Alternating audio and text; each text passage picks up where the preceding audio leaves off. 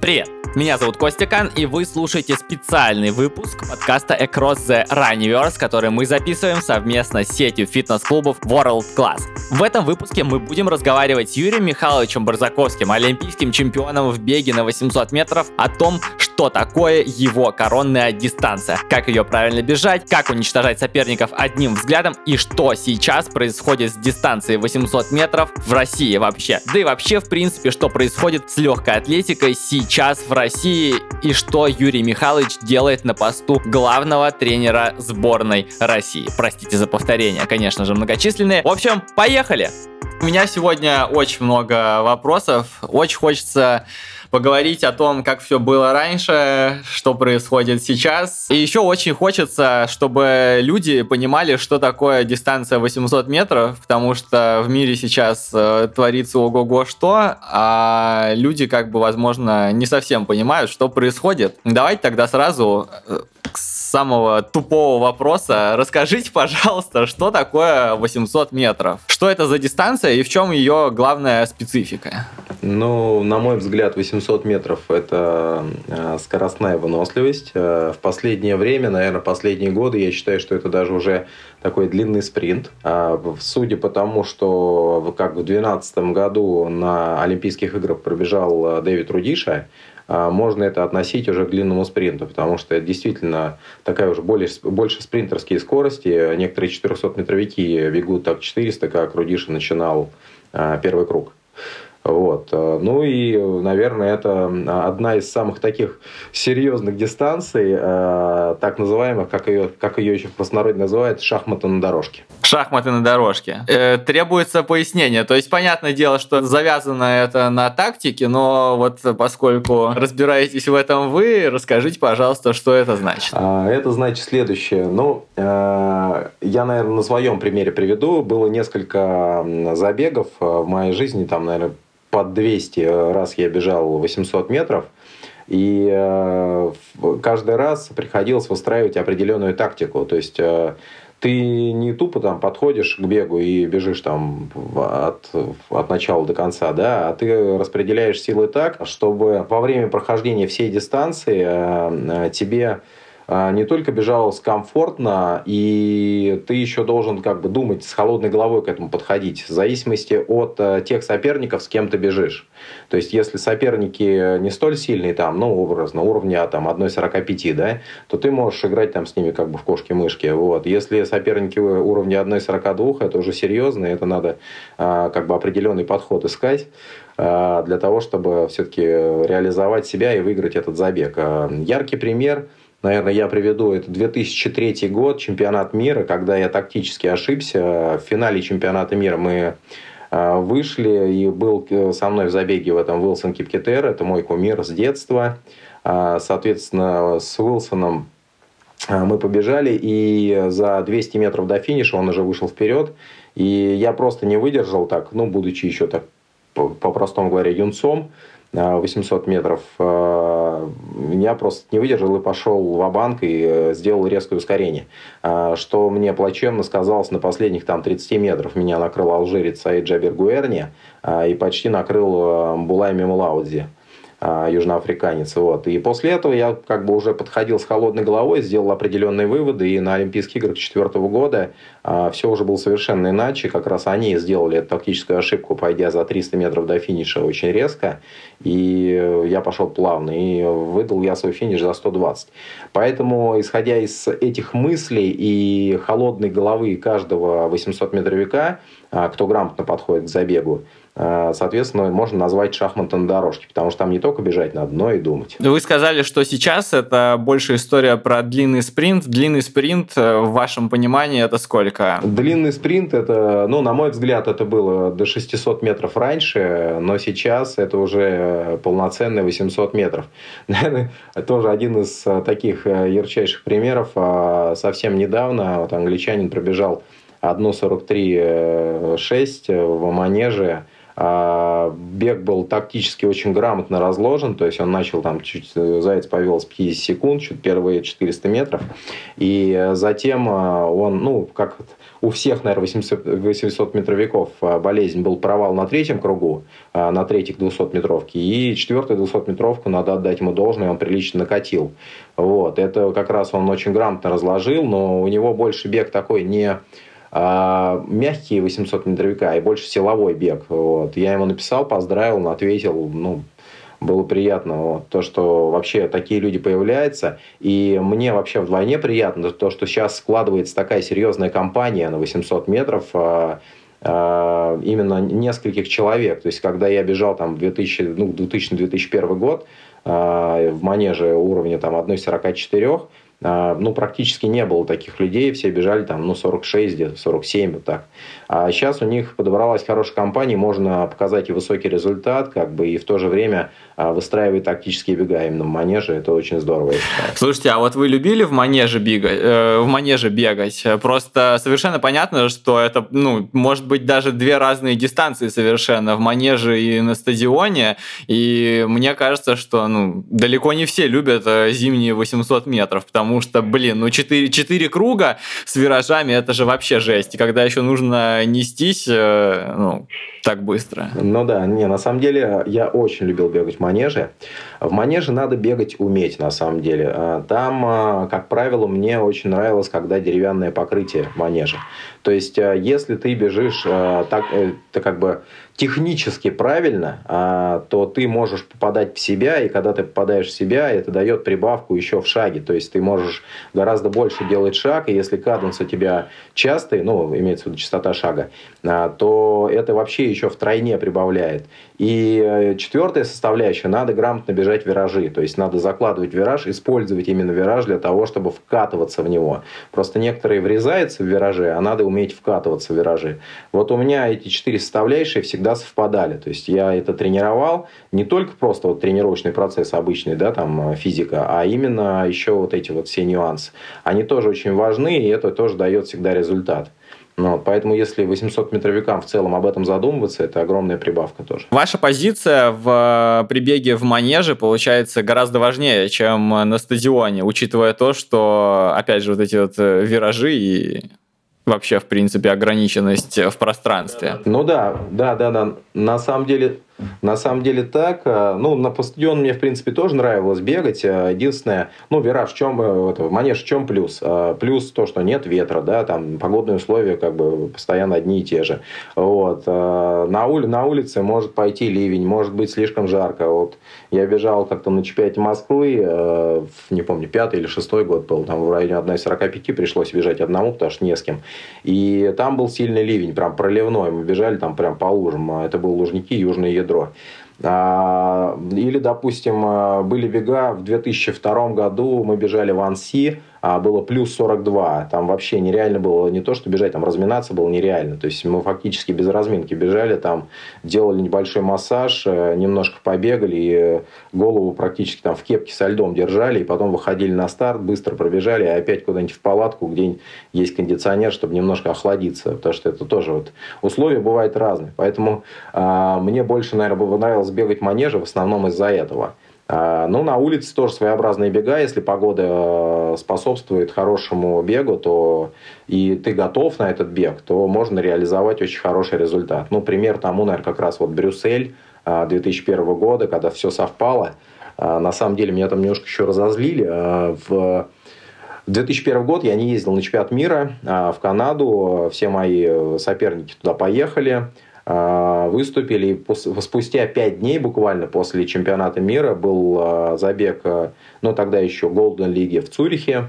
И мы бежали, ну, я приехал туда готовым, готовился специально к этому пробегу.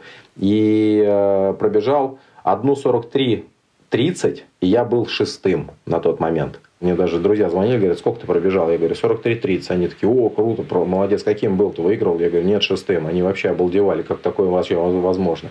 Там выиграл Бухер, швейцарец 1.42.55, вторым был 1.42.75, третий 1.42.98, три человека из 43.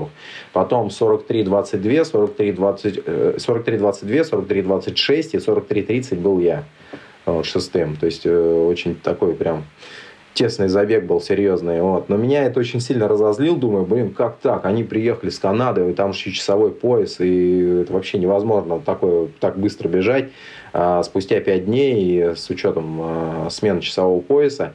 Вот, я думаю, ну все, на следующем старте я вас вычищу. Ну, в общем, поехал через неделю в Брюссель, и вот там как раз э, я целенаправленно шел за Бухером, чтобы ну, выиграть именно у него. Ну, понятно, что он был готов сильнее всех из ребят, и, соответственно, до последних 100 метров я обгонял всех, и на последней прямой, э, что было удивительно для него, я достал и его. И вот результат как раз до сих пор рекорд страны стоит 1.42.47. Какие ключевые тренировки вы считаете для 800 метровиков? Ну, то есть, понятно, вот что... Э, вообще, ладно, начнем лучше с другого вопроса. Почему так часто люди начинают, ну, первые 400 ча- очень часто у огромного количества людей бывают быстрее, чем э, вторые. Это как раз-таки из-за того, что э, люди не умеют контролировать себя, ну, вот как эмоционально, психологически, и просто ломят там за зайцами или за лидерами, а потом их э, настигает карма. Или почему так происходит? Ну, это первое, ты правильно сказал. И второе, наверное, что я выделю, все-таки ровный бег, он э, более способствует показу высокого результата. То есть э, быстрое начало, оно все равно усугубляет. Вот как мы в начале разговора, я тебе говорил, что третьи 200, как правило, это провальные у всех 800 метровиков. Вот надо третьи 200 метров тоже уметь бежать. То есть именно не сбавлять темп и фигачить их тоже как бы, ну в то же время не во всю силу, но как бы контролировать и поддерживать такой серьезный, хороший темп. Вот. В этом случае тогда можно бежать быстро, 800 метров. Вот. Ну, еще нюанс, э, ну, если дальше там развивать эту тему касательно тренировочного процесса, а, то а, когда я посмотрел тренировки у многих э, зарубежных э, моих там, ну, друзей, коллег, там, назовем так, да, соперников, а, у них строились тренировки иначе. Ну, вот Бунгей, мы с ним разговаривали, Уилфор, Уилфор Бунгей, олимпийский чемпион 2008 года, они делали там, допустим, работы типа 4 или 5 по 600 в районе там 1,17, 1,18 практически с полным отдыхом. Вот. Но э, это, за счет этого он бежал. А мне такие работы не шли, потому что они меня больше утомляли. Сама работа занимает очень много времени, то есть там ты тренируешься именно на интенсивной такой тренировке более часа, то есть час, час двадцать, а то и больше. То есть потому что там полный отдых, ты можешь отдыхать там вплоть до 20 минут между отрезками, но это тяжело просто психологически переваривать. Моя работа строилась иначе, и я считаю, что она более правильная. А, она там занимала максимум ну, не знаю, там 30-40 э, минут, э, и было очень много отрезков, разных рваных отрезков, могло быть там 100, 500, 300, 800, там, 600, там, вот такие вот. И между ними э, было очень мало отдыха. Но вот одной работы я тебе как-то рассказывал уже, вот 500, 400, 300, 250, 150 э, с трехминутным отдыхом между отрезками. То есть ты практически, ну, почти на максимуме делаешь эту работу и с малым отдыхом. Это очень сильно добавляет скоростную выносливость. И одна, наверное, еще из таких ярчайших тоже работ, вот любую работу, которую ты делаешь, в конце нее я всегда делал 3 по 150 через 50 метров. То есть а, ты бежишь приблизительно в темпе там 17-18 секунд 150 метров, ну и 50 метров, ты сам понимаешь, после 150 ты останавливаешься метров 30, у тебя есть 20 метров протрусить и опять начинать. Вот. Поэтому здесь вот за счет такой интенсивной работы с малым отдыхом а, у тебя как-то, не знаю, больше ты загоняешь себя в яму на тренировке, но в то же время через день-два у тебя происходит суперкомпенсация, и ты вылезаешь из этой ямы, у тебя огромный прилив сил, и за счет этого ты бежишь. Вот. Это может быть не каждому дано, а, или же даже ну, не то, что не каждому дано, не каждый готов это переварить. А, поначалу это, как бы, кажется очень сложно, но когда ты делаешь одну, вторую, третью, там, пятую работу уже, а, ты втягиваешься в это, и организм начинает к этому привыкать. И в этом случае можно реализовать себя. Многие 800-метровики, особенно у нас в России, они себя берегут. Не надо себя беречь. Ребят, если вы хотите показать высокий результат, надо ну, работать над этим, и только от вас это зависит. Вот даже, ну, если там на себе поставил пример, приводил, вот Дим Богданов, в принципе, он делал такие же работы, а, и результат на лицо тоже. Человек бежал 1.44. У Димы даже, кстати, был один бег из 44, а, когда ему не засчитали, ошиблись э, судьи. Это было в 2004 году в Гераклеоне, накануне Олимпийских игр. А, там, ну, обычно проходило Гран-при Афин. 2003-2004 год не проходило оно в Афинах именно потому, что было строительство стадиона под Олимпийские игры. Вот, и мы бежали, вот, э, по-моему, в 2003 город Трикола назывался в Греции. И вот в, э, на Крите, в Арклеоне мы бежали 800 э, там, на новом стадионе. Там Дима пробежал из 1.44. Он был тогда четвертым, но по месту ему поставили пятым. Там мы как бы долго спорили, надо было вносить взнос, там, но у нас с собой не было денег, чтобы отспорить это все, да, там на фото-финише. Но, ну и менеджером просили наш, он говорит, да ладно, ты еще сбегаешь. Но в итоге, конечно, Дим так не сбегал больше, там бег был такой прям под нас идеальный. Там Заяц начал, кстати, к слову, 48-0. Это был, Заяц был э, олимпийский чемпион 92 -го года на 800 метров Кении. 48-0? Да, 48 ровно он начал. Это что вообще за жесть такая? Ну, вот так вот начинали ребята. вот. В итоге весь бег вышел там на 1.43.9, но рубили вообще по полной. Я бежал сам первый круг, я думаю, блин, неужели мне так плохо? Думаю, ну, когда я посмотрел, что у меня... Да. 40... Да нет, 48.0, что это вообще такое? У вас сколько был первый круг в том забеге? 49,5 я начал. Вот. За мной Дима был как раз 49,8 где-то. Жесть какая-то. Мы вот тогда впервые начали из 50. Вот тогда я как раз вот эти третьи 200 а, для себя я ну, именно не схалявил, а посчитал нужным все-таки пробежать помедленнее. Иначе, говорю, с таким началом меня до конца просто может не хватить. И вот эти третьи 200 меня как раз спасли. Э, те, кто рвал дальше, ну, ну как относительно рвал, а, их э, очень жестко выставил в конце, и как бы я их настиг в этом плане. Вот. Но Димкин бег тогда был из 1.44. Поэтому а, я еще раз вернусь как бы к началу. Нашим ребятам нужно задуматься, ну и тренерам, соответственно, кто пишет а, тренировочные планы а на методической подготовке, можно поднять, в конце концов, ту же советскую литературу, где у нас, в принципе, все написано об этом. Вот. Э, в то же время можно посмотреть книгу там, моего тренера, там тоже есть тренировки, мои Димины, соответственно. Вот. Но ни в коем случае нельзя ну, копировать эти тренировки, потому что каждый все-таки спортсмен индивидуален, и под каждого, у каждого свой подход. Кто-то бежит за счет спринта, кто-то за счет выносливости, а кто-то за счет скоростной выносливости. Ну, поэтому здесь это уже тренер должен видеть э, своего ученика и плясать от этого. Ну, это очень интересно, то, что... Ну, мне, мне, мне нравится, что вы сказали, что надо жестко тренироваться, если хочешь быстро бежать. Это, ну, это классная мысль, потому что сейчас очень многие говорят, о, там, мягко, мягко, мягко, ля-ля, надо там э, себя щадить. Ну, понятное дело, что вы там тоже не, не, не с ума сходили, но в общем и целом э, это классный посыл. Последний, наверное, вот, тупой вопрос про вот это вот все э, чтобы последние 200 метров бежать, какие вы делали ключевые вопросы? Ну, то есть, чтобы там условно чуть-чуть похалявил на третий, там, двухсотки или завалил ее, и вот потом, чтобы потом набежать. Были какие специальные работы под это все делались? А, вот смотри, как раз э, под это вот они делали вот эту работу, то, что я тебе сказал, 3 по 150 через 50. А ты делаешь в начале полноценную тренировку, ну, образно, там, не знаю, там, э, 2 по 200, две серии, там, в районе, там, 52 секунд, там, через 200 метров отдыха между 400 метр, э, метрами, и между сериями, там, ну, метров 400 отдыха. То есть, 400, э, 200 трусы, 400, потом 400 трусы, опять 400, 200 трусы и 400. И после этой работы ты встаешь и бежишь еще 3 по 150, там, спустя, ну, не знаю, 5 минут отдыха. Вот. И как раз вот это вот э, 3 по 150, они тебя пробивают прям. Вот э, это надо, это не объяснить, это надо, надо ощутить, это надо почувствовать на себе, что это такое. Вот. У нас, у нас даже однажды была работа в Туле, какой-то, по-моему, 2004 год был, накануне Олимпийских игр, там э, Дима Богданов сделал работу круче меня. То есть он, э, ну, физически он был гораздо сильнее, но здесь еще важен психологический подход. То есть над психикой тоже нужно работать. Голову надо всегда оставлять холодной.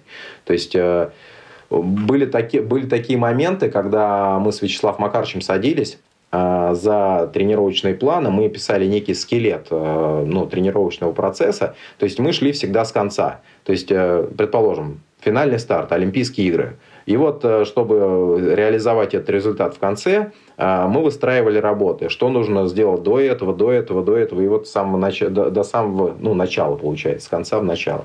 Вот. Э, ты выстраиваешь так тренировочный процесс. Вначале пишется там работы, потом под работы пишется УФП, под УФП пишется кроссовая подготовка, там, а, какие-то протяжки там. То есть это выстраивалось так. И когда мы это все выстраивали на протяжении там, ну, полгода мы расписываем эту работу, а, то где-нибудь это происходило там в марте месяце, в мае, предположим, у меня там была тренировка, или там в начале июня, ну, какие-нибудь там 600 там, на 1,17 и там через 200 метров там 200 на 24, там, ну, а то и меньше 200 там дают минуту отдыха, просто ты можешь 100 успеть протрусить и все. Вот. И я говорю, Вячеслав Карч, да вы что, я никогда это не сделаю. Но когда ты вот эти подготовительные работы делаешь, именно к той работе, то ты приходишь на ту работу, вот уже в тот день настал, и ты ее реализуешь вообще куря. Там, ты просто приходишь и не понимаешь, блин, как это произошло. Я три месяца назад думал, что я вообще помру на этой работе. Ничего подобного. Ты э, строишь вот этот план тренировочный, грамотный, и именно к этому, к этой работе, или там, ну, допустим, к старту, если ты идешь к старту, ты подходишь наивысшей форме, и это тебе дается очень легко. Вот. Я всегда говорил, бегайте в удовольствие, потому что ты от этого получаешь удовольствие. Если ты грамотно выстраиваешь методический тренировочный процесс, то любой бег у тебя будет в удовольствие. А как вы готовили себя психологически? То есть э, воспитать в себе вот это тактическое мышление, там, э, умение бежать с холодной головой. Как э, вот это вот, как строилась подготовка в этом плане у вас? Как воспитать в себе холодную голову? Этому всему меня научил тренер в первую очередь. А он говорит, Юр, ну, в принципе, ничего особенного нет. Как бы ты встаешь и делаешь свое дело. Ты, ну, поначалу был подход такой. А он говорит, вот по тренировкам ты готов на 1.43. Ребята бегут 1.44. Тебе главное просто реализовать свой результат.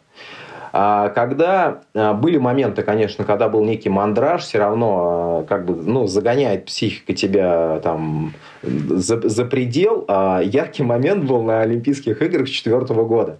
Я стою такой, мне вот уже, ну, знаешь, вроде, вроде настроен, вроде какое-то вот что-то какое-то внутри э, ёкает, что вот ну, что-то не так.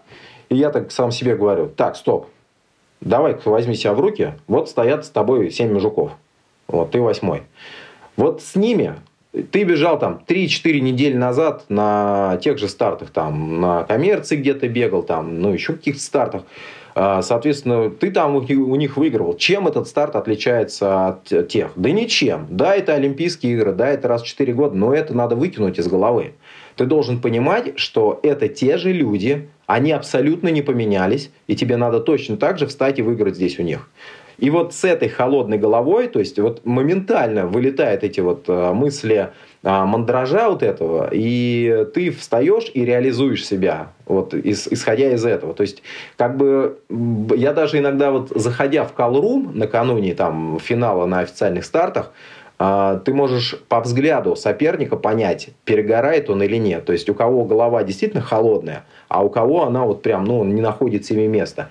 А, ярко я это видел в э, Дегу а, в 2011 году, когда вот мы пришли все финалисты в а, и только у двух человек не было мандража. Это был Рудиша, это был Абубакер Каки. То есть они прям вот целенаправленно шли, у них прям такие, знаешь, глаза как горят такие, вот, ну, прям в бой. А все остальные, они не, не находили себе места, глаза бегают там, но это видно. Это вот психологические моменты, они тонкие, но очень важные. И за счет этого ты можешь как бы сломать соперника даже.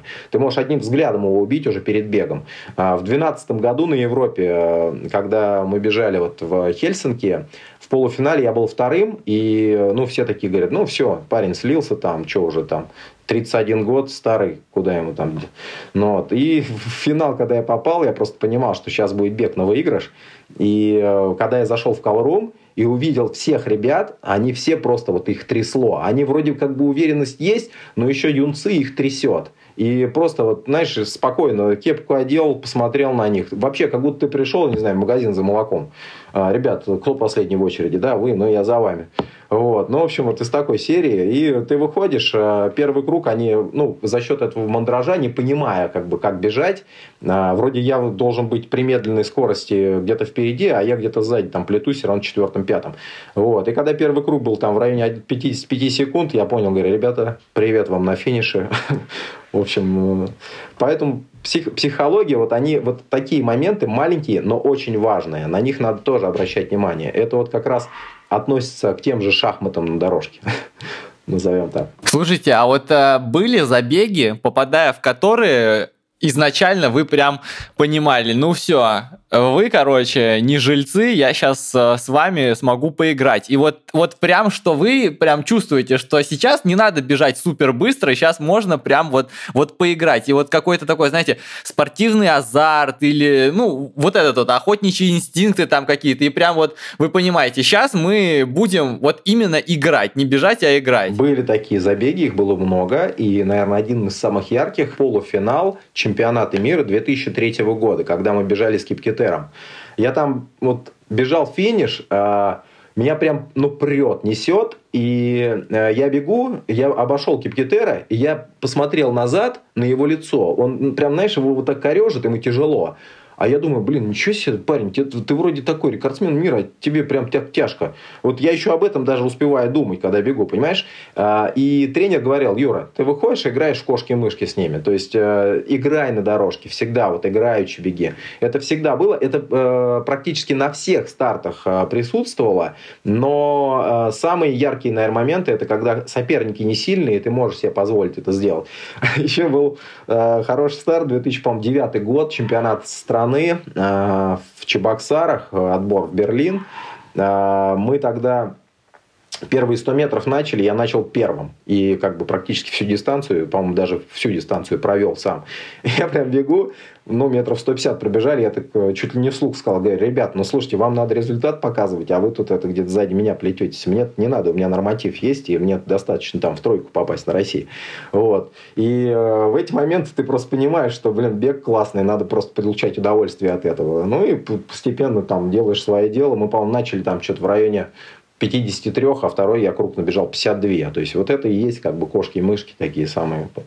Игра на дорожке. Этих забегов было много. Вот, наверное, два ярких, я вспомню, это чемпионат мира 2003 года полуфинал и вот чемпионат страны 2009 года.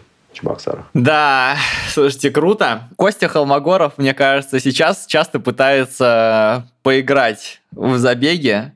У него это получается или нет? А, Косте надо, наверное, э, уж знаешь, как бы как бы это обидно в его адрес не было сказано, но надо все-таки э, ну, приземлиться на землю и э, понимать, что ну да, ты сильнейший, но надо как бы доказывать это, что ты сильнейший. А вот этот чемпионат страны зимний, он прям очень хорошо дал это знать. А, когда Игорь Рощупкин просто встал и ну, сделал свое дело, и к Игорю вообще никаких претензий, он молодец, он встал от там начала до конца отработал полностью. Костя думал, что бег дастся легко, конечно. Но один нюанс. Костя переболел в декабре. А, ну, как бы это минус для него. Ну, вроде он как восстановился, и судя по бегу, было ясно, что он готов. Вот. Но здесь э, ты уже вроде как опытный э, бегун на 800 метров – когда ты заходишь в последний вираж, и ты понимаешь, что ты не успеваешь догнать, обогнать соперника до виража, не нужно лезть на рожон. Ты просто воткнешься э, в него, ты собьешься с ритма, и это тебе плачевно скажется на финише, что в принципе и получилось.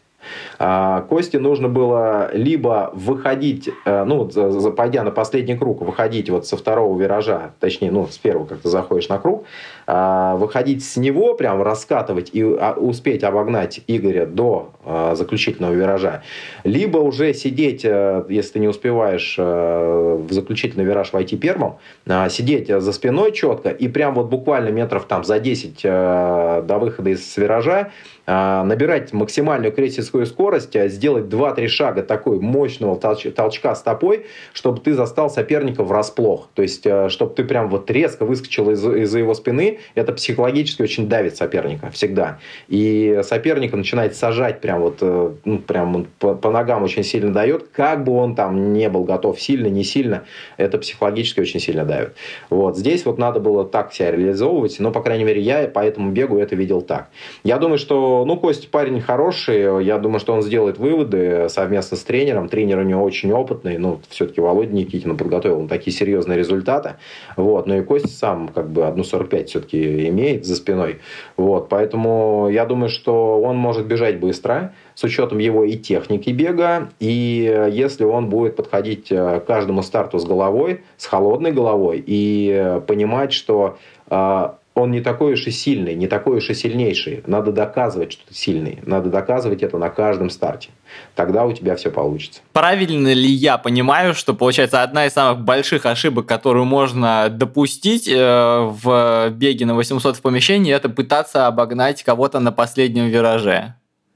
Ну вот, судя по вашему сейчас анализу. Если ты успеваешь войти первым в вираж, то окей. Если нет, не надо даже соваться. То есть надо все равно сидеть за спиной. Потому что в любом случае там, еще, еще бежать целых 100 метров, и ну, из них там 50 или 40 по виражу, в зависимости от манежа.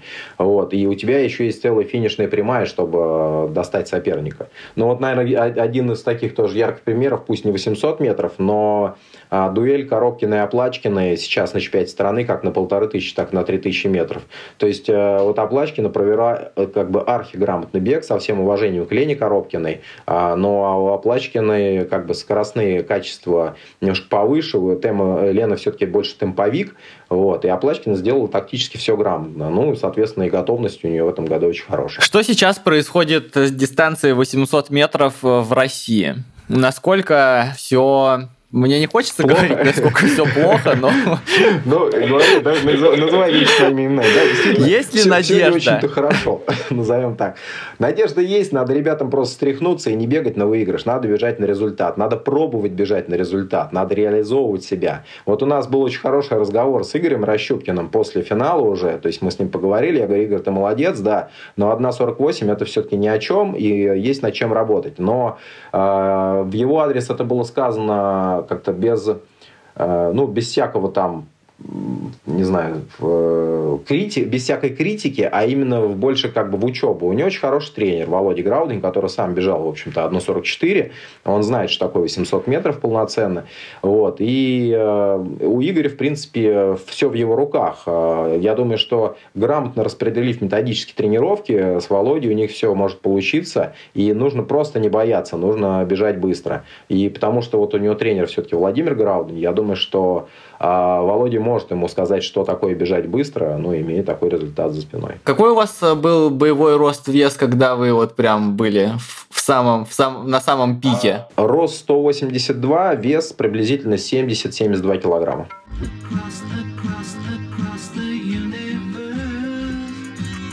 Вы старший тренер сборной России. Понятно по отдельности, что значит тренер и что значит старший, но в совокупности это ну, в совокупности, я думаю, 95% э, людей не понимают, что это значит.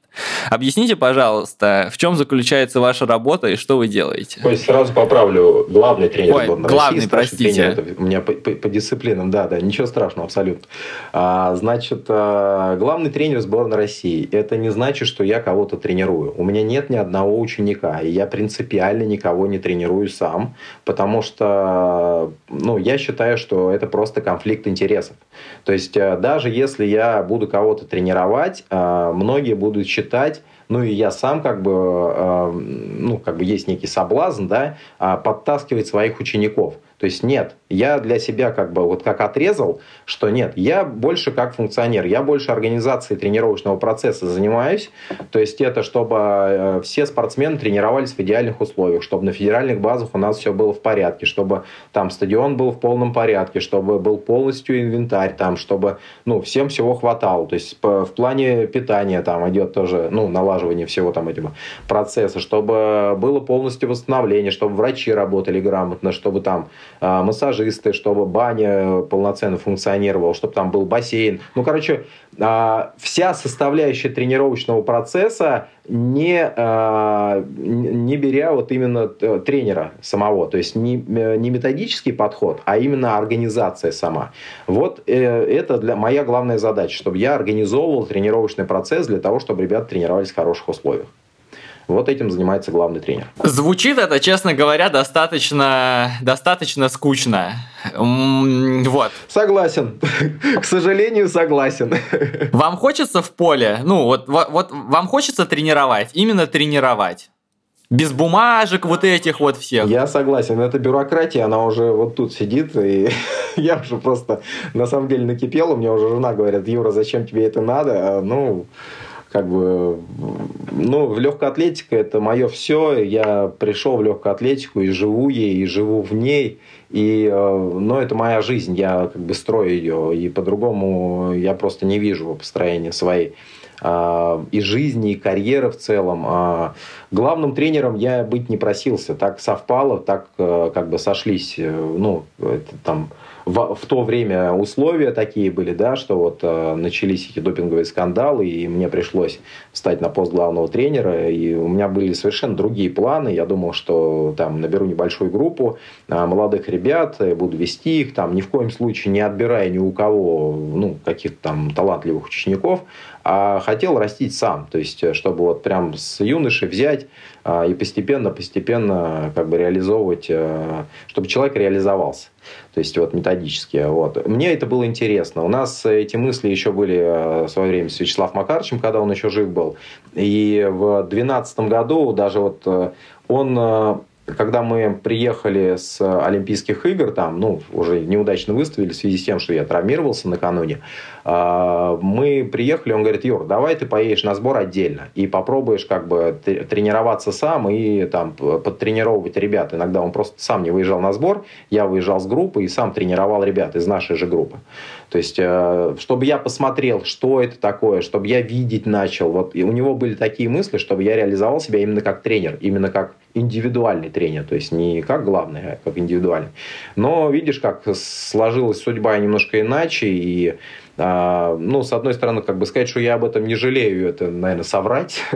вот. Но, с другой стороны, я просто сейчас понимаю, что ну, ну, незаменимых людей нет, может прийти другой главный тренер, но пока я не могу уйти с этого поста, потому что ну, просто считаю, что это не нужно, пока не пришло время. Если люди посчитают, что все, Юрий Михайлович, вы отработали хорошо, всего вам доброго, ну, я скажу спасибо, ребят, за работу, да, я как бы работал как мог, и тогда, может быть, я начну реализовывать себя уже как индивидуальный личный тренер, а, чтобы методически готовить ребят уже на определенный результат. То есть вы чувствуете сейчас на себе какую-то вот такую миссию? У меня пока нет такого, знаешь, чувства самоудовлетворения, чтобы я постоянно, ну, постепенно вот э, ну, получал удовольствие от, от того, чем я занимаюсь как бы да, мне нравится моя работа, ну, я постоянно вот там общаюсь с тренерами, с спортсменами, но все-таки э, работа в поле, она немножко иная, и хотелось бы реализовать себя именно там.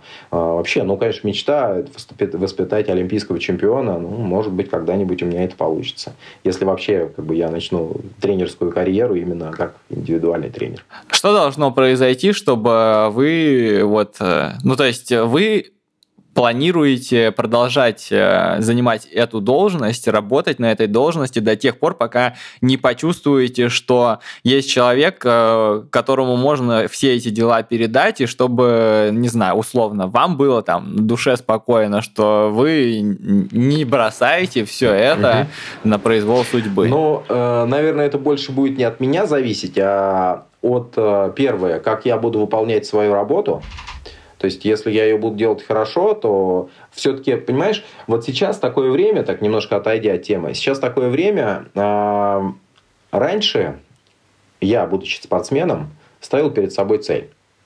Вот ты ставишь цель, потом идут определенные задачи для достижения этой цели, да, и э, цель, допустим, Олимпийские игры, и ты идешь к ней постепенно. Сейчас цели нет. То есть э, хотелось бы мне, чтобы э, сейчас команда выступала на чемпионатах Европы, мира, Олимпийских играх и выступала хорошо. И вот это как раз была бы цель. Но сейчас, в связи с тем, что мы не выступаем полноценной командой, ты не понимаешь, что, к чему ты готовишься. Я сейчас очень хорошо понимаю ребят, спортсменов, там тоже Машу Лосацкени, да, тоже Анжелику Сидорову, Сергея Шубенкова, там Мишу Аким, ну, всех наших лидеров, в общем, а, что ребятам, ну, непонятно, как тренироваться и куда готовиться. Да, они вроде бы готовятся тут, ну, к основному старту сезона, там, будучи, там, чемпионат, ну, будь это чемпионат Европы, мира, Олимпийские игры, но ты не знаешь, пустят тебя туда или нет. Это очень сильно психологически давит. То же самое сказывается и на мне, как на главном тренере, э, потому что у меня нет этой, ну, как бы цель есть, но ты не понимаешь, сможешь ты ее реализовать или нет, и это от тебя не зависит, к сожалению. Вот это вот огромный такой минус для, наверное, всей нашей сборной, э, но у каждого индивидуально в его сфере деятельности. То есть, ну, спортсмену спортсмена, значит, тренеру тренера, ну и у меня, как у главного тренера, то же самое. У вас стрессовая работа? Стрессовая, да. Знаешь, э, еще такой, наверное, один из э, ярких примеров. Вот ты говоришь, как и было раньше и как сейчас, допустим. А раньше, когда команда отбирается куда-то на чемпионате страны, собирается расширенный тренерский совет, утверждается команда вначале на нем, то есть, образно, там 60 человек отобрались на чемпионат мира, ссылаясь на то, что они все выполнили критерии отбора, а, нормативы и так далее. Я там, ну, главный тренер, там не я, допустим, а утверждает команду вначале на главном тренерском совете расширенном, и потом он представляет команду президиум. То есть президиум говорит, да, вы можете поехать, э, ну, как бы утверждает команду, и команда уже выезжает. Ну, вот. А сейчас, э, ну, и это проходило, как правило, там, за 2-3 недели до официального старта, в зависимости от того, где официальный старт. То есть, если там это какой-нибудь Китай, да, там, то надо еще учесть э, следующие аспекты, что нужно сделать визы, что нужно там получить экипировку, там, ну, в общем, такие технические моменты, купить билеты те же самые, да, э, на это дается определенное количество времени, в зависимости от того, куда ты выезжаешь. Если, допустим, Шенген, там, ну, это достаточно там, двух недель, там, 10 дней, да, а если это какая-то дальняя страна, там, Австралия, там чуть ли не за месяц надо проводить чемпионат, чтобы все, успеть эти все нюансы э, соблюсти. Вот. А сейчас э, ты абсолютно не понимаешь, э, ну, как дадут допуск, не дадут. Вот, э, наверное, один из таких тоже ярких примеров. Э, мы были на Знаменске, по-моему, года два назад, и когда 37 человек получили, э, по-моему, юниора и молодежь э, нейтральный статус. Это была пятница, а в понедельник закрывалась техническая заявка в 2 часа дня. И у меня все сотрудники, старшие тренеры, резервных основных составов, они одно место вмыли, сидели и вот так вот перед компьютерами э, вбивали все эти заявки. И вот, у нас, представляешь, вот дается там две недели, допустим, на это, а у меня у ребят три дня, и причем два из них выходных. И вот э, как вот успеть это сделать? И это и есть вот это вот психологическое давление такое, знаешь, ты как бы настолько это давит и, ну, не знаю, как такой вот прям как выстрел такой в голову жесткий, и ты вроде ты думаешь, ну как это вообще, это нереально успеть, но ты все равно садишься и делаешь это. И тогда мы успели всех 37 человек отправить ну, на там, первенство Европы по возрастам. Вот. Но вот эти вот нюансы, они как бы тоже очень сильно выбивают. Именно вот такое психологическое давление, оно прям, ну, так, знаешь, не хочется работать просто после этого. Но, но ты все равно продолжаешь, как бы, сделал свою работу, ну, понимаешь, что все, что от тебя возможно, ты все сделал, и дальше уже, соответственно, все зависит от ребят и их тренеров. А психологическое давление со стороны там, я не знаю, каких-нибудь э, тренеров еще или еще э, с, э, с чьей-то стороны. Вот с таким вы сталкиваетесь? То есть, понятное дело, что ну, огромная, огромная Сейчас структура. Нет. Ну, смотри, первый год моей работы, когда мы еще не были отстранены, тренеры пытались психологически давить как? Вот когда вот этот расширенный тренерский совет проходит, каждый пытается сунуть своего ученика в команду. То есть, там, ну, допустим, бывают спорные моменты, вот в прыжках. Э, наверное, тоже один из ярких примеров. 2008 год, когда Андрей Сильнов, по-моему, был четвертым, что ли, на чемпионате страны, я там дословно не помню уж сколько. А, и при этом он имел норматив. А, там есть такое по решению тренерского совета, а, как бы вести спортсмена или не вести. Он как бы три, три человека перед ним, и по идее они втроем должны были ехать. Но решение за главным тренером. И тогда главный тренер не ошибся. Он взял Андрея, будучи того, что он был четвертым, и Андрей после этого выиграл Олимпиаду восьмого года. То есть э, это надо еще учитывать. Динамику результатов по всему сезону. То есть э, именно на том старте, который является отборочным, ну, будучи у нас это чемпионат страны, а, не всегда э, все подходят в такой, в хорошей форме. Кто-то там, ну, форс-мажор, заболел, там, не знаю, простыл чуть-чуть, там, чуть там ногу поддернул, да, там, но есть время восстановиться. То есть, и ты видишь, как бы, как он выступал до этого, несколько, там, 5-7 стартов. То есть, динамика у него идет положительная. То есть он постепенно-постепенно наращивал результат. А есть так называемый кот в мешке, который нигде не выступал, приехал на чемпионат России, бам, стал там первым или вторым, и ты не понимаешь, как бы, ну да, он здесь себя реализовал, но ты не понимаешь, насколько он готов. Может быть, он чисто выстрелил здесь, а дальше у него будет спад. Вот. Но вот здесь как раз этот нюанс э, ты начинаешь э, грамотно раскладывать и брать того человека, у кого есть именно вот эта вот положительная динамика результата. Были ли у вас какие-то прям большие провалы провалы, решения, которые вы принимали и о которых э, вы сейчас жалеете, когда вы уже стали главным тренером? Таких больших провалов, я думаю, что у меня не было. И дай бог, чтобы их дальше не было. Вот. Э, были определенные нюансы. Наверное, первые года, наверное, 3-4 работы, когда я еще втягивался, будучи ну, совсем сырым, но образно, я когда первый год пришел, вообще с дорожки только сошел, да, там вчера, и сегодня я уже главный тренер. Вот. Такого, конечно, не бывает. Очень много было ну, так называемых завистников, но надо понимать, что, ребят, ну не, я сам туда не рвался. Я не хотел стать главным тренером, просто так сложилась ситуация, и мне пришлось э, встать на этот пост. Вот. Э, но за все вот время, уже 6 лет я являюсь главным тренером, э, но я бы не сказал, что были какие-то провалы серьезные. То есть вся работа, которая строилась, она вся строилась грамотно. Были какие-то нюансы в плане, ну там, допустим, доставка какого-то инвентаря, там, да, у нас по субсидиям федерация закупает какой-то инвентарь на, на федеральные или там не федеральные, а региональные базы, а, и какие-то форс-мажоры бывают, не вовремя приехал инвентарь, но это технический момент, который от тебя не зависит, но тебя к ним приплетают, вот. Ну, я как бы не открещиваюсь этого, все равно, да, в, какой, в какой-то степени это мой косяк.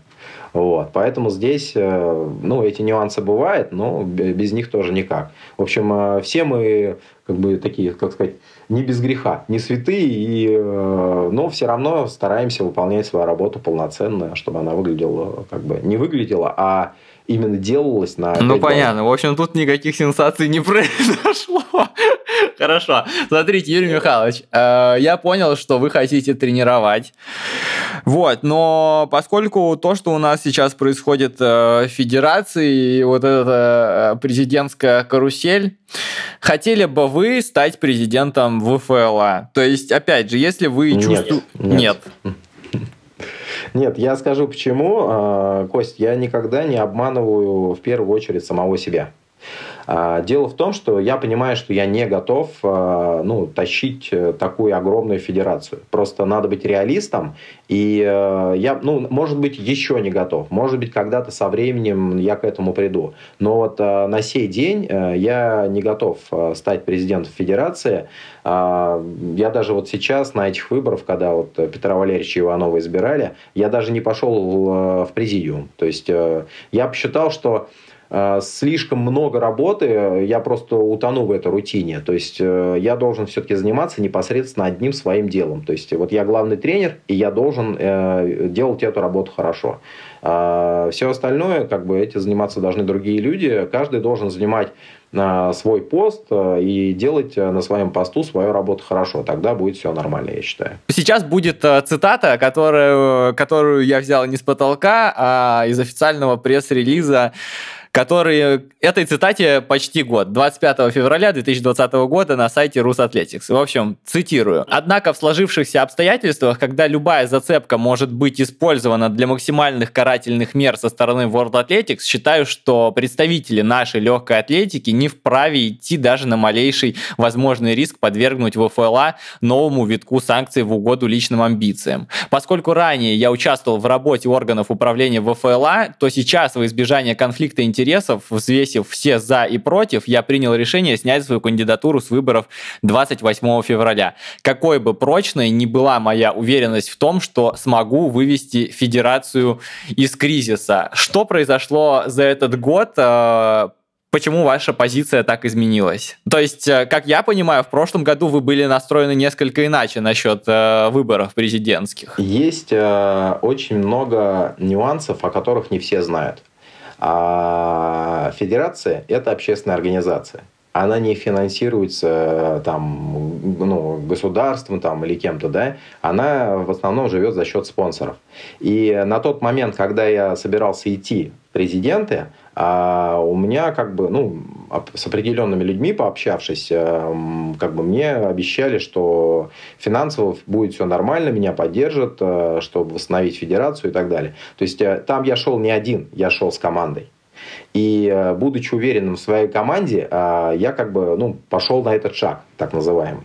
Э, и когда вот эти вот нюансы всплыли, что там не должны быть в выборах участвовать там, кто был в прошлом президиуме и так далее, и тогда я сказал, что чтобы не, не было никакого конфликта вот этого интересов из страны World Athletics, я тогда снялся с выборов. Вот эта ситуация обрисована именно так. Что означает фраза, что какой бы прочной ни была моя уверенность в том, что смогу вывести федерацию из кризиса. То есть на тот момент у вас было четкое представление то, что нужно сделать. Вот вы прям, может быть, для себя какую-то дорожную карту расписали. Ну, не для себя, а для в целом для федерации, ну, для смысле, да. команды. И, э, ну, понимаешь, э, федерация это огромная организация. И э, там нет, не может один человек ее тянуть. Там нужна именно команда.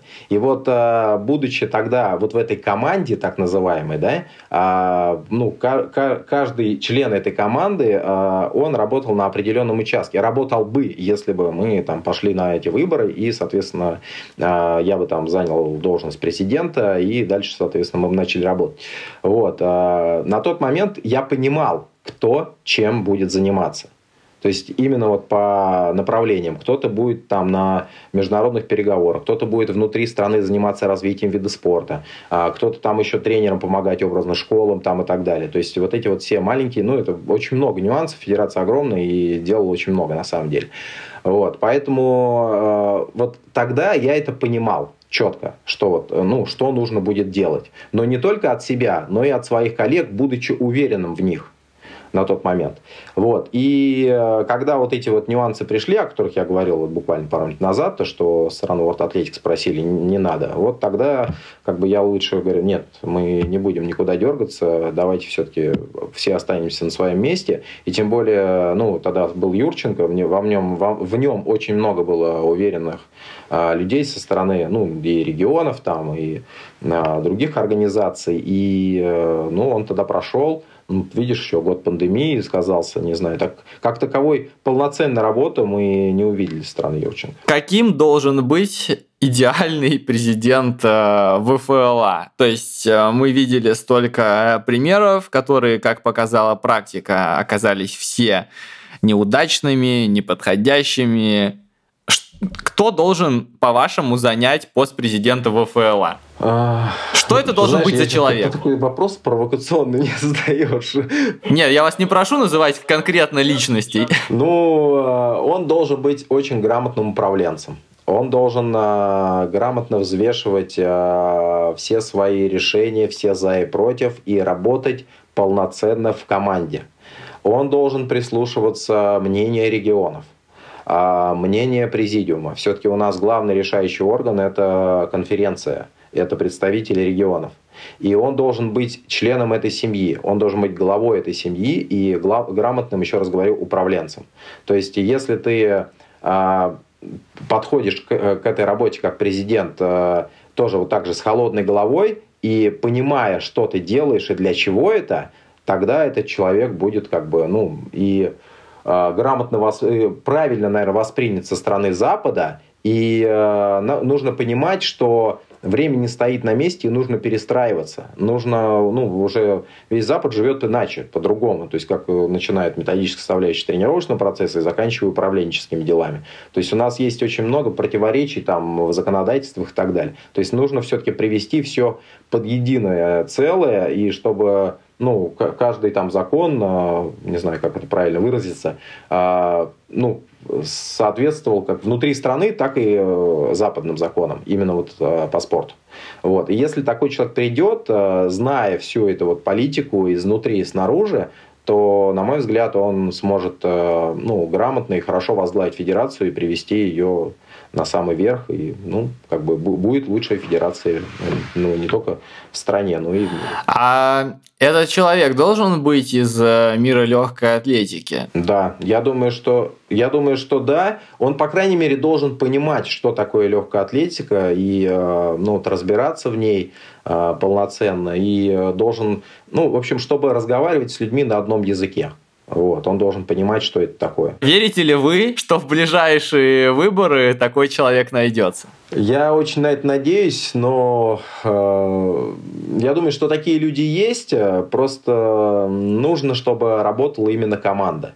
То есть, э, понимаешь, э, не все зависит от одного человека. Все-таки нужна именно команда. То есть, если есть команда э, и каждый член этой команды понимает, э, зачем он в нее пришел и что он должен делать и для чего, а тогда это может э, быть один мощный рабочий механизм, который ну, может хорошо работать и выводить а, как федерацию, так и, наверное, сборную команду в помощь все-таки а, на самый верха. В ФЛА сейчас есть команда? Команда, которая готова вот прям, вот она ждет такая, сейчас придет лидер новый, и мы просто начнем пахать, как не в себя. Есть ли уже костяк такой людей, которые готовы, ну вот, ну не знаю, ну не костьми лечь, конечно, но прям вложиться в это дело. В нынешней команде, которая сейчас существует у нас, во ФЛА. Да. Но нынешняя, я думаю, что еще нужны э, грамотные опытные сотрудники. Э, в принципе, сейчас э, сотрудники на местах, которые работают в федерации,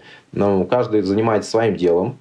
А, занимается, на мой взгляд, неплохо. Не все всегда получается, потому что не все всегда зависит от них. Все-таки есть определенные аспекты, которые прилетают из-за рубежа, и нужно на это время, чтобы как бы и привести это в, в определенный вид, в определенное там, ну как это, не знаю, в, в законодательство, чтобы это все соответствовало. Вот. И здесь, ну, многое будет зависеть не только от них, но и от решения той стороны, которая этот посыл делает.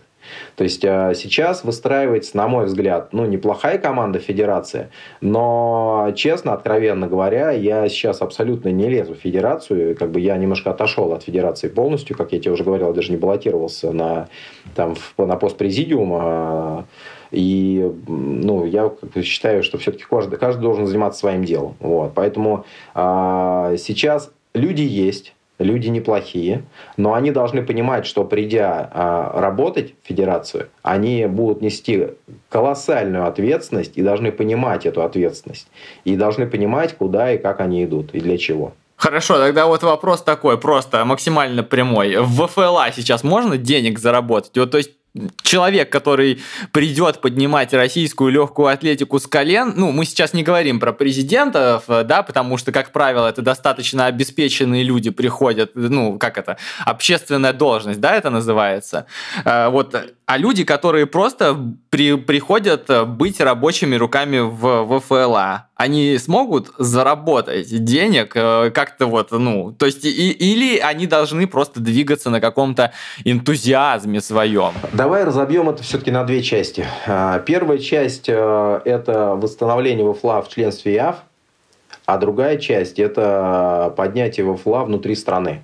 То есть э, здесь надо, чтобы определенная группа людей Федерации занималась восстановлением, а другая определенная группа людей занималась развитием вида спорта внутри страны. И когда будет развитие вида спорта внутри страны, на это можно, в принципе, и зарабатывать. Если, ну вот смотри, те же пробеги, у нас есть там московский марафон, да, которого Дима Тарасов организовывает, там много других пробегов, там э, моя столица, там и так далее. То есть э, это люди, которые, в принципе, занимаются любителями. Это должна ВФЛА со своей стороны, она должна полноценно это контролировать, и это должно быть все под эгидой ВФЛА. В этом случае ВФЛА может э, зарабатывать. Но сейчас как бы пока э, ВФЛА немножко отстранено, ну не отстранено от этого, а больше погружено именно в восстановление. То есть э, нужно заниматься все-таки параллельно двумя вещами. Но это должен заниматься не один человек обеими вещами, потому что он просто разорвется, а одни люди одними, а другие другими. Вот. То есть э, здесь еще, еще нужны очень грамотные спортивные юристы по отношению к восстановлению ВФЛА, чтобы они понимали как бы все спортивные законы, международные законы для того, чтобы восстановить нашу федерацию в членстве ИАФ ну, World Athletics, соответственно. А, и другие люди, которые должны понимать, как выстраивать политику для того, чтобы а, э, вид спорта развивался внутри страны и за счет э, развития вида спорта, а, за счет большого прилива как профессиональных атлетов, так и любителей, был еще финансовый прилив в федерацию для того, чтобы она как бы, ну, зарабатывала, так назовем. Как, по-вашему, сделать легкую атлетику в России популярнее? Нужно постоянно пиарить наших спортсменов, но и нашим спортсменам нужно, э, наверное, э, показывать высокие результаты для того, чтобы их пиарили, а ну вот у нас есть явные лидеры, да, которых, в принципе, и так все знают, и в последнее время, ну, такой посыл, на мой взгляд, неплохой, но благодаря там тебе в том числе, а, ну, за счет того, что вы занимаетесь вот этим популяризацией ну, наших атлетов там на тех или иных стартах, это огромный плюс, то есть их, по крайней мере, знают в лицо.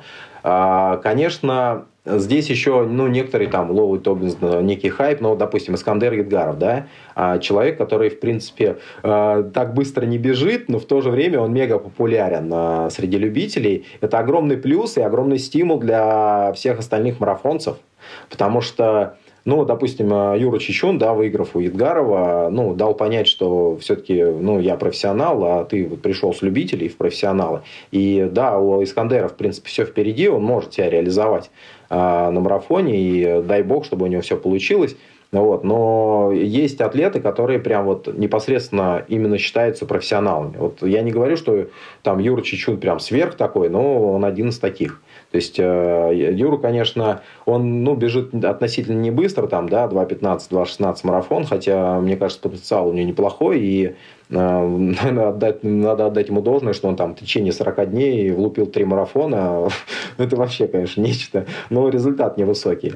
Вот. Но, с другой стороны, он мог пробежать один раз, но быстро. То есть, э, ну, здесь, чтобы бежать быстро, нужно, опять же, зайцы. Но зайцы на марафоне – это не зайцы на 800.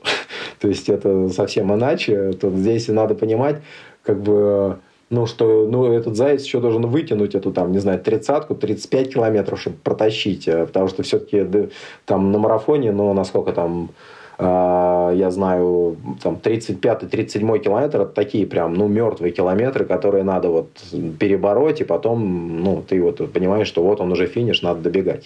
Вот, там марафон начинается вот после 35-37 километра. Вот, и здесь, э, ну, опять же, все в руках наших ребят. Нужно тоже реализовывать результат. Потому что сейчас они, получается, в связи с тем, что а, бегают внутри страны, абсолютно все наши марафонцы, не в обиду им будет сказано, а они все, ну, такие короли, да, внутри страны там все здорово, все круто, там бегут быстро, а, именно внутри страны. Но заметь, за рубежом, там 2.06, 2.05, там, я не знаю, то и быстрее. А, люди бегут и там, блин, пачками просто, ну ребят, давайте все-таки как-то будем реалистами. Да, вы классные, здорово, для любителей это тоже здорово, что ну, привлечение идет. А, массовости, а, ну, у нас, видишь, сейчас посыл еще такой в стране, чтобы а, более массово занимались люди спортом, вот, но все-таки не надо забывать и о профессиональном спорте, потому что мы немножко как бы об этом забываем, немножко уходим от этого, от профессионального спорта. Все-таки надо все, ну, больше реализовывать себя на профессиональном уровне. Потому что, в конце концов, когда-нибудь настанут те времена, когда нам придется уже выйти на международную арену, и э, мало того, что просто выйти, надо будет там показывать результат. Вот. У нас раньше, если ты помнишь, вообще во всех дисциплинах а, была скамейка запасных. У нас там, не знаю, первая десятка прыгунов в высоту входила там в первые, не знаю, 20-25 в мире. То есть, э, или там в прыжках тройным там у нас там прыгали, ну, девчонок очень много, там почти под 15 метров, там 14-50. Вот. Э, в длине, там, в, ну, в тех же там бегах, там, не знаю, 400 метров э, у женщин, в частности, 800 метров, там, всегда наша выносливость славилась, в общем-то. А сейчас у нас ее нет. У нас есть Саша Гуляева, которая одна встает и бежит там из двух минут, и потом привозит там три автобусные остановки, и, э, ну, девчонки просто бегут на выигрыш. Я, кстати, это недавно отмечал в комментариях, что, блин, надо задуматься, стараются бегать не для региона все-таки, а для того, чтобы реализовать свой результат. То есть э, закрыть дырку в регионе, это само собой понятно, но все-таки, если вы хотите быть сборной команде, вы должны понимать, что сборная команда – это не проходной двор здесь надо полноценно как бы реализовывать себя. То есть вы не из тех, кто сидит и жалеет российских профиков, ах, какие вы бедные и несчастные, вы не выезжаете, ну и бегите тут хоть 800 э, за 3 минуты, вас, э, вас мы и так будем любить. Это класс. Стимул должен быть в любом случае. То есть э, люди должны понимать, что в конце концов, когда-нибудь это все закончится, и здесь вот эти вот,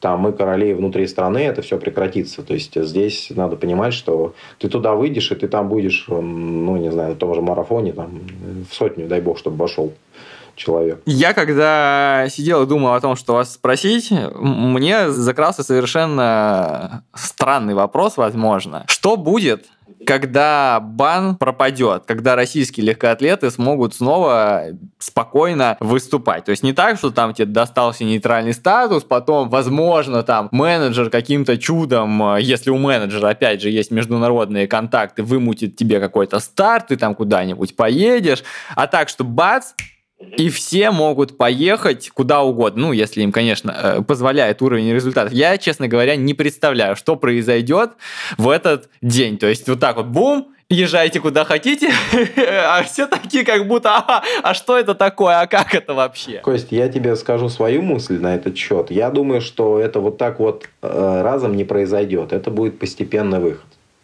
А в любом случае World Athletics должен быть уверен, что ну, Россия готова к выходу. Готова к выходу как э, ну, понимая, что надо менять э, немного менталитет, как бы это там, ну, странно не было слышно, а, но с другой стороны, Э, нужно понимать, э, э, с чем ты туда выйдешь. То есть вот у нас сейчас мы делаем в сборной команде акцент на резерв. То есть сейчас начали появляться неплохие ребята. Там вот у нас есть и Федя Иванов, да, и сейчас вот Захар Соболев быстро пробежал. А, да, ребята неплохие, но их надо сберечь. Это совсем-совсем начало, и очень много ребят а, реализовывали себя в молодом спорте, будучи юношами и юниорами, и потом пропадали. Вот. Но дай бог, чтобы у этих ребят все состоялось. А, я думаю, что у них грамотные тренеры, методически разложат их тренировочный процесс, заложат им определенную базу для того, чтобы они как бы прожили максимально долго именно в профессиональном спорте, уже во взрослом спорте. Вот. И э, мы сейчас как бы в сборной команде как раз об этом задумываемся. Потому что, ну, уже не первый год, в принципе, задумываемся. Главное сохранить потенциал команды и приумножить его за счет нашего подрастающего резерва.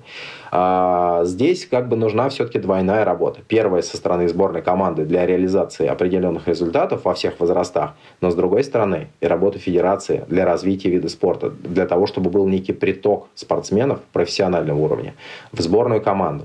То есть э, сейчас, как показывает ну, цифры, там, да, что идет наоборот отток. Отток идет почему? А. Федерация отстранена, соответственно, никого не выпускает за рубеж, никто не хочет отдавать ребенка в легкую атлетику.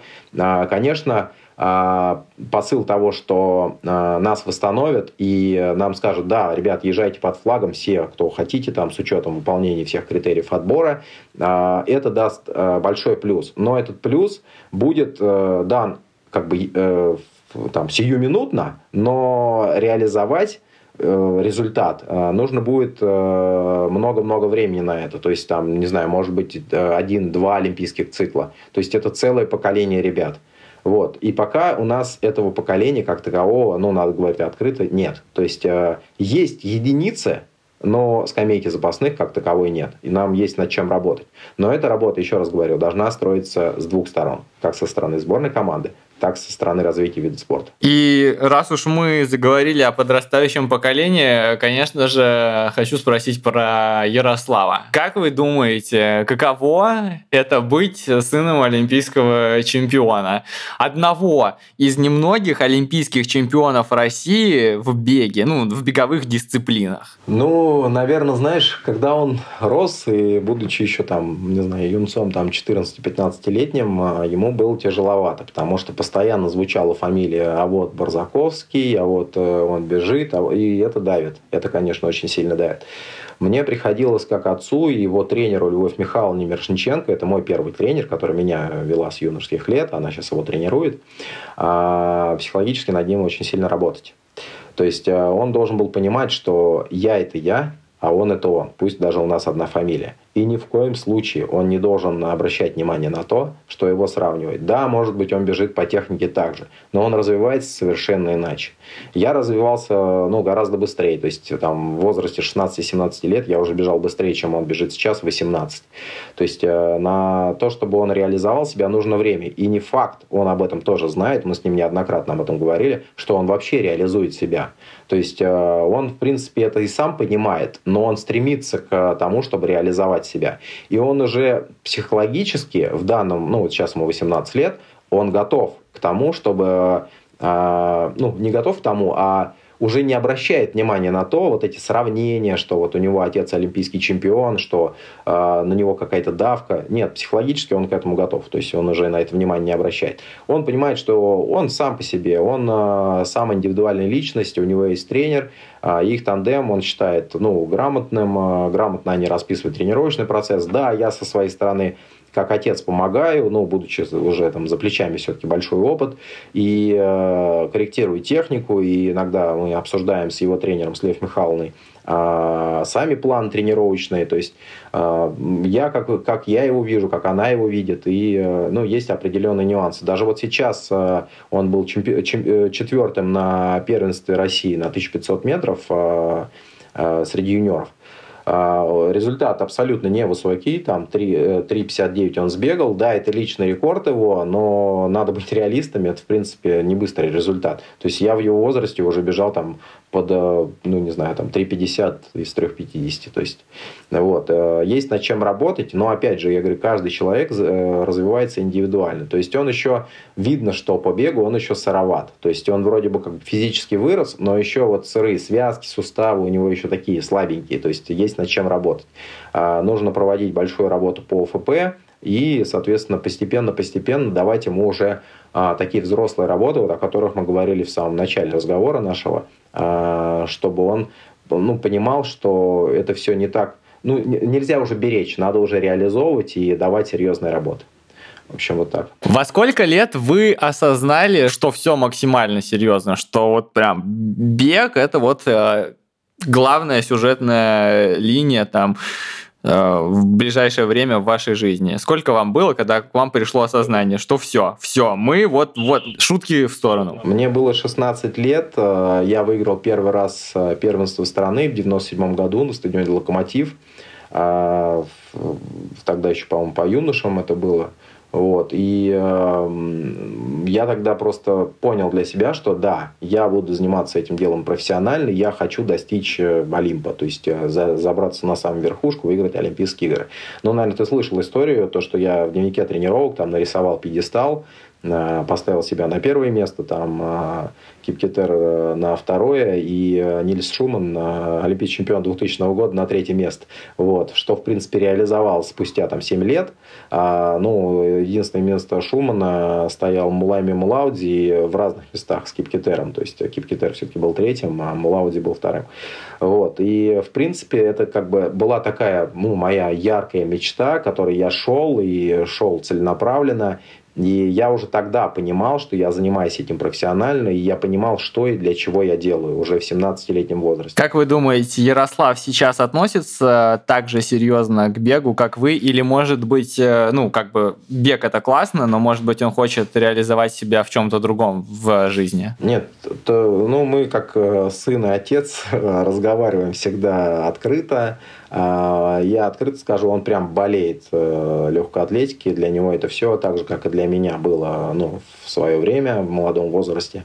Вот. Но он понимает, что каждый развивается по-своему. То есть у него было вначале такое небольшое психологическое давление, то, что вроде ему уже 17 лет, а он результат там не показывает. Я говорю, Ярослав, ну, каждый развивается по-своему. То есть, э, ну, мне дано было это раньше, тебе чуть позже. Значит, э, некоторые вообще приходят там где-то к 27 годам. Самая вообще, ну, мужская сила, на мой взгляд, тем более в средних бегах, это 27 лет. То есть, вот 27 лет, э, ну, самый-самый пик карьера должен быть. То есть у него еще на это есть время, в принципе. Очень давно хотел спросить вас вот что. Помните ли вы, как вы подписали контракт? Самый первый раз? Да, я очень, я очень хорошо помню, это было смешно. А, в 2000 году а, я приехал на чемпионат Европы, зимний чемпионат Европы в Агент, в Бельгию. И э, я знал своего менеджера только по телефонной трубке. То есть мы постоянно были на связи только по телефону. И я разминался, не помню, там перед забегом э, или перед финалом, ну, не помню точно, не буду врать. Вот. Ну, в общем, я бегаю, и ко мне подходит какой-то мужик и говорит, вот, здравствуйте, там, то, то, то. я говорю, слушайте, давайте потом, идите отсюда, я разминаюсь, мне вообще некогда, пожалуйста, дайте мне на размяться, мне сейчас бег. Он говорит, «Э, меня зовут Атила Спирьев, а это, ну, я понимал, что это мой менеджер. И я просто понял, что это за мужик пришел. вот. Значит, ну, я говорю, Атила, извините, пожалуйста, ну, давайте мы этот самый позже поговорим об этом. Мне надо действительно... Он поржал тоже, как бы говорит, ну, я все понимаю, давай потом. Вот. Ну, в общем, э, как бы я провел бег, выиграл Европу, соответственно, и после этого он говорит, «Э, тобой заинтересовалась компания Nike, вот мы бы хотели подписать договор. И вот тогда мы, как бы, после того, как я выиграл Европу, ну, подписали первый мой контракт. А, ну, давайте в лоб спрошу. Сколько, сколько, был, сколько стоил ваш первый контракт? Ой, я вот честно, я тебе открыто скажу, я не помню. Вот 2000 э, год э, не помню. Я помню, что был контракт после Олимпийских игр. Максимальный мой контракт, по-моему, 100 тысяч евро в год. Это максимальный контракт был. Вернемся обратно в 2000-е, когда вы подписали первый контракт. Э, ну, по ощущениям, это много денег было?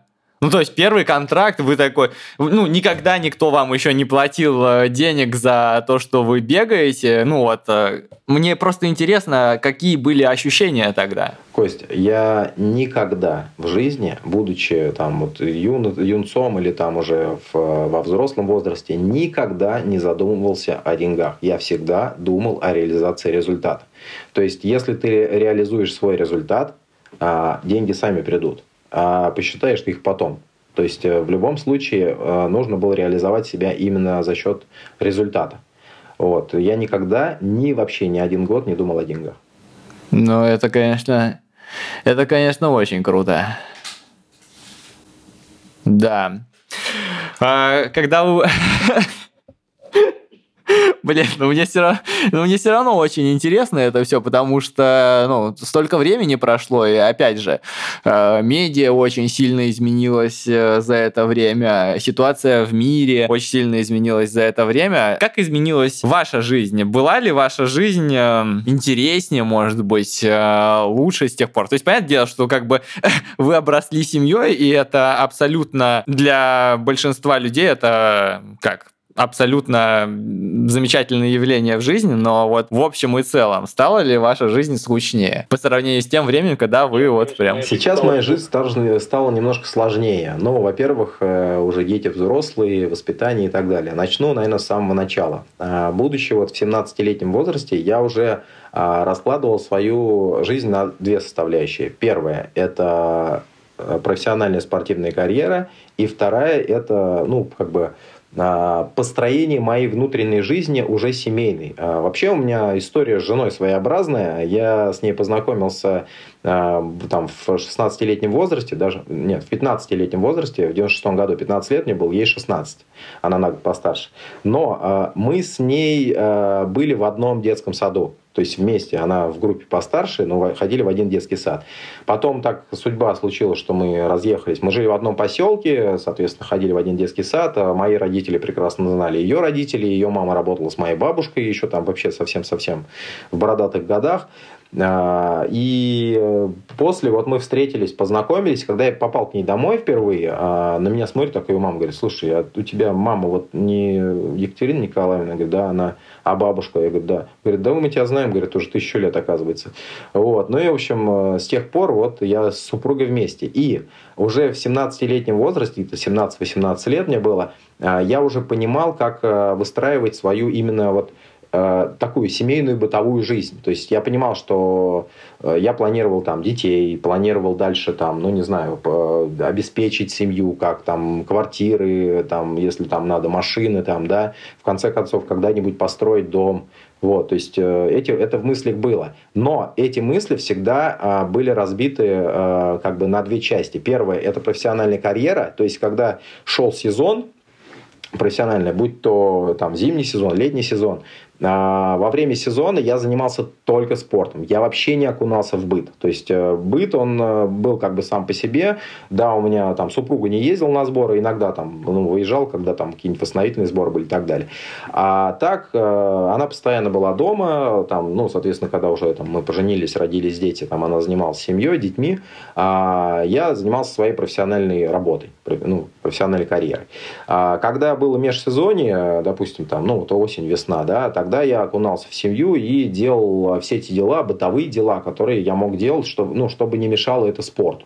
То есть э, был как бы период отдыха, там месяц, там три недели. То есть вот в это, в это время я как раз этим занимался. То есть и за счет того, что правильное было вот это вот разложение по полочкам а, каждого дела, ну, все получилось реализовать. Ну, вот, и сейчас как бы я живу, ну, я считаю, что я живу счастливо в семье, вот у меня там жена, двое детей, вот, с женой мы уже, я сказал, бородат, с бородатых лет вместе. Вот. Ну и вот дети тоже берут, в принципе, с нас пример. Да, слушайте, я, я, я не знал, что вы так, э, что вам на роду было написано с вашей женой сойтись. Это, это забавная история.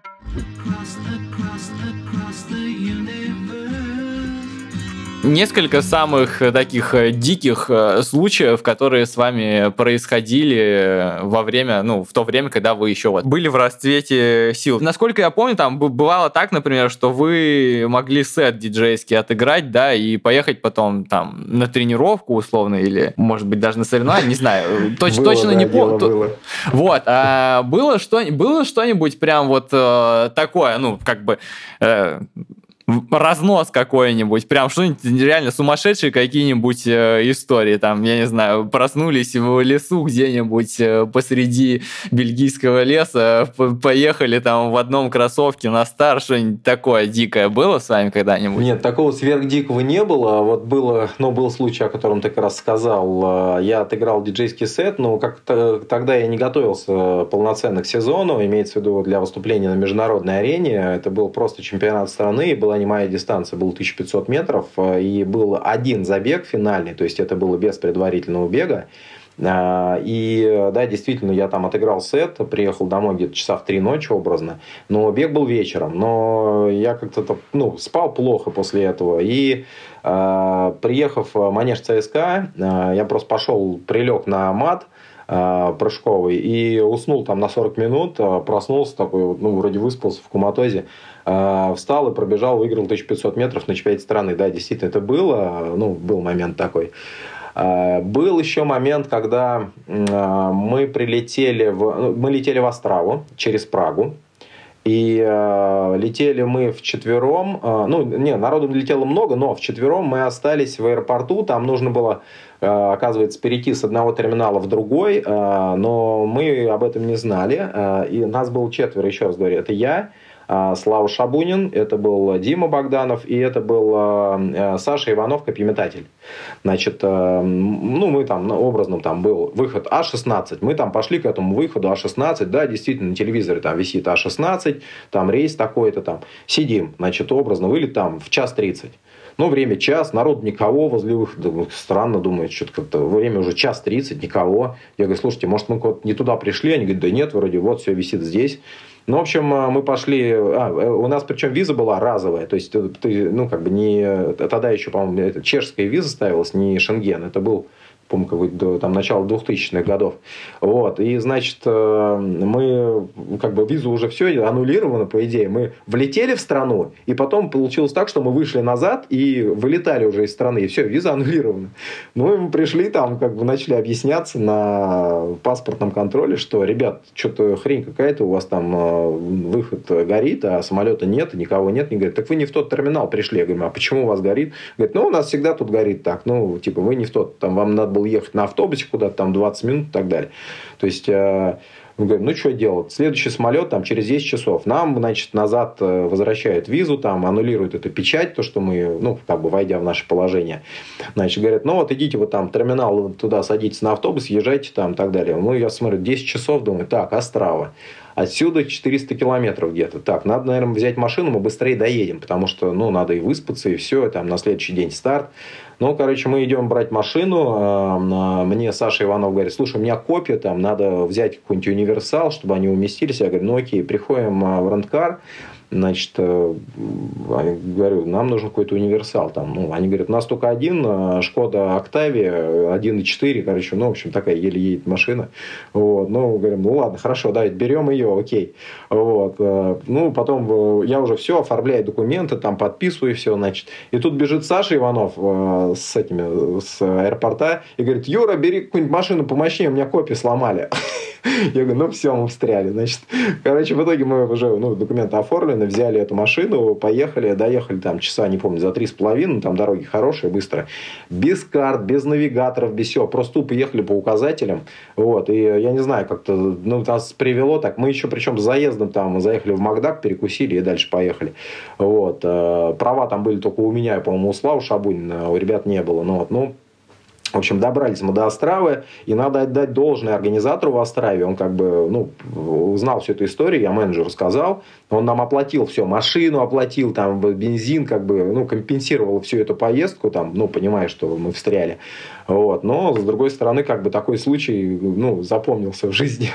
Вот, прилично. То есть, э, вот такое было. И, ну, в остальных, я так, даже так не знаю, не припомню, что такого, что что-то нечто было. Но, а, были моменты, знаешь как, а, по-моему, была русская зима, и мы ехали в пробке э, по э, ну, по Москве, короче, в автобусе, и оставалось там буквально час до старта, а мы ехали в районе где-то вот э, этот э, Савелский вокзал. И мы просто выбежали из, из автобуса, я взял шиповки и побежал разминку, прям до манежа. Вот, прибежал эту разминку туда, ну, соответственно, при, пришел, забегая в манеж, никто не видел, как я бегал в манеже, ну, и говорит, блин, пришел, растяжку сделал и встал, выиграл, как бы, как это вообще нонсенс какой-то. Вот, но такое тоже бывало. Вот. Такие случаи тоже были. А так еще, чтобы, ну, такого я так сверх ничего не припомню особо.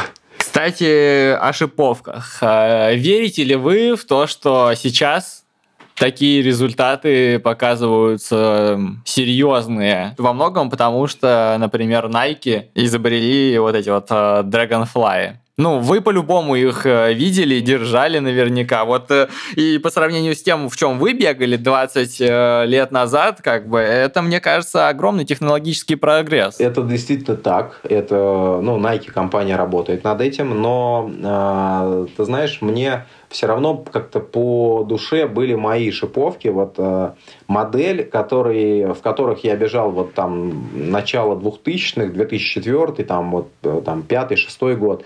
Э, даже Nike делали как-то под меня эту модель. Э, там она прям была, ну, именная. Там у меня на пятке было написано Юрий с обеих сторон. Как бы, ну, имеется в виду, на обеих шиповках сзади Юрий был написано. Вот. Э, такие голубые шиповки были классные. Э, и постоянно э, колодка а, делалась под меня. То есть, как бы старая модель, но верхушка менялась только. Ага, ну понятно, вот. чтобы и, выглядели как ну, новые. Да, пока я был э, в элите, как бы это делалось. Когда я уже, ну, карьера пошла на спад, соответственно, мне уже присылали обычные шиповки, как и всем. Вот. И э, там мне уже просто, ну, пробуя вот это что-то новое, э, честно говоря, мне оно не особо шло. Э, может быть, сейчас, за последние вот эти 7 лет, э, ну, как я уже в 2014 году закончил карьеру, А сейчас ну, технологии, правильно ты говоришь, не стоят на месте, и все развивается, как шиповки, так, и кроссовки. А, ну, я могу, наверное, отметить на, не на спецобуви, на шиповках, а на кроссовках вот эти Пегасы, я, в которых я бегаю всю жизнь. То есть я ну, предпочитаю именно эту модель. А, да, действительно, они развиваются, и огромный плюс идет. Э, то есть каждую модель, вот, э, когда я пробую, ну, мне нравится все больше и больше. То есть э, компании не стоят на месте, а делают огромный такой прорыв вперед по отношению ну, как бы к самим себе и, соответственно, к профессиональным атлетам, помогая им реализовывать там сильнейший результат. Угу. В технологии вы верите. Окей, записали.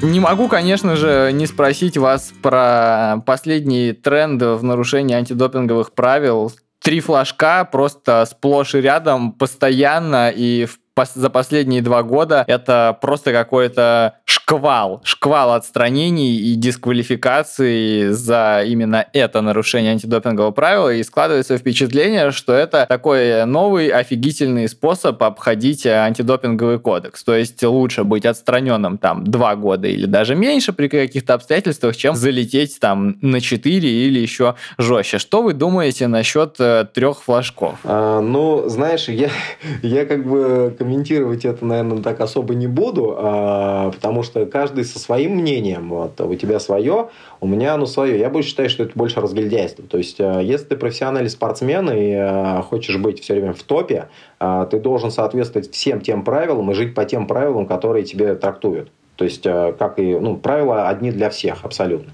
То есть, и если э, ты должен сдавать тесты и должен указывать свое местоположение постоянно, то есть, ты должен это обязательно делать. То есть, э, ни в коем случае не скрываться ничего. А если ты целенаправленно скрываешь, значит, ты просто нечестен по, по отношению к себе и ко всем остальным.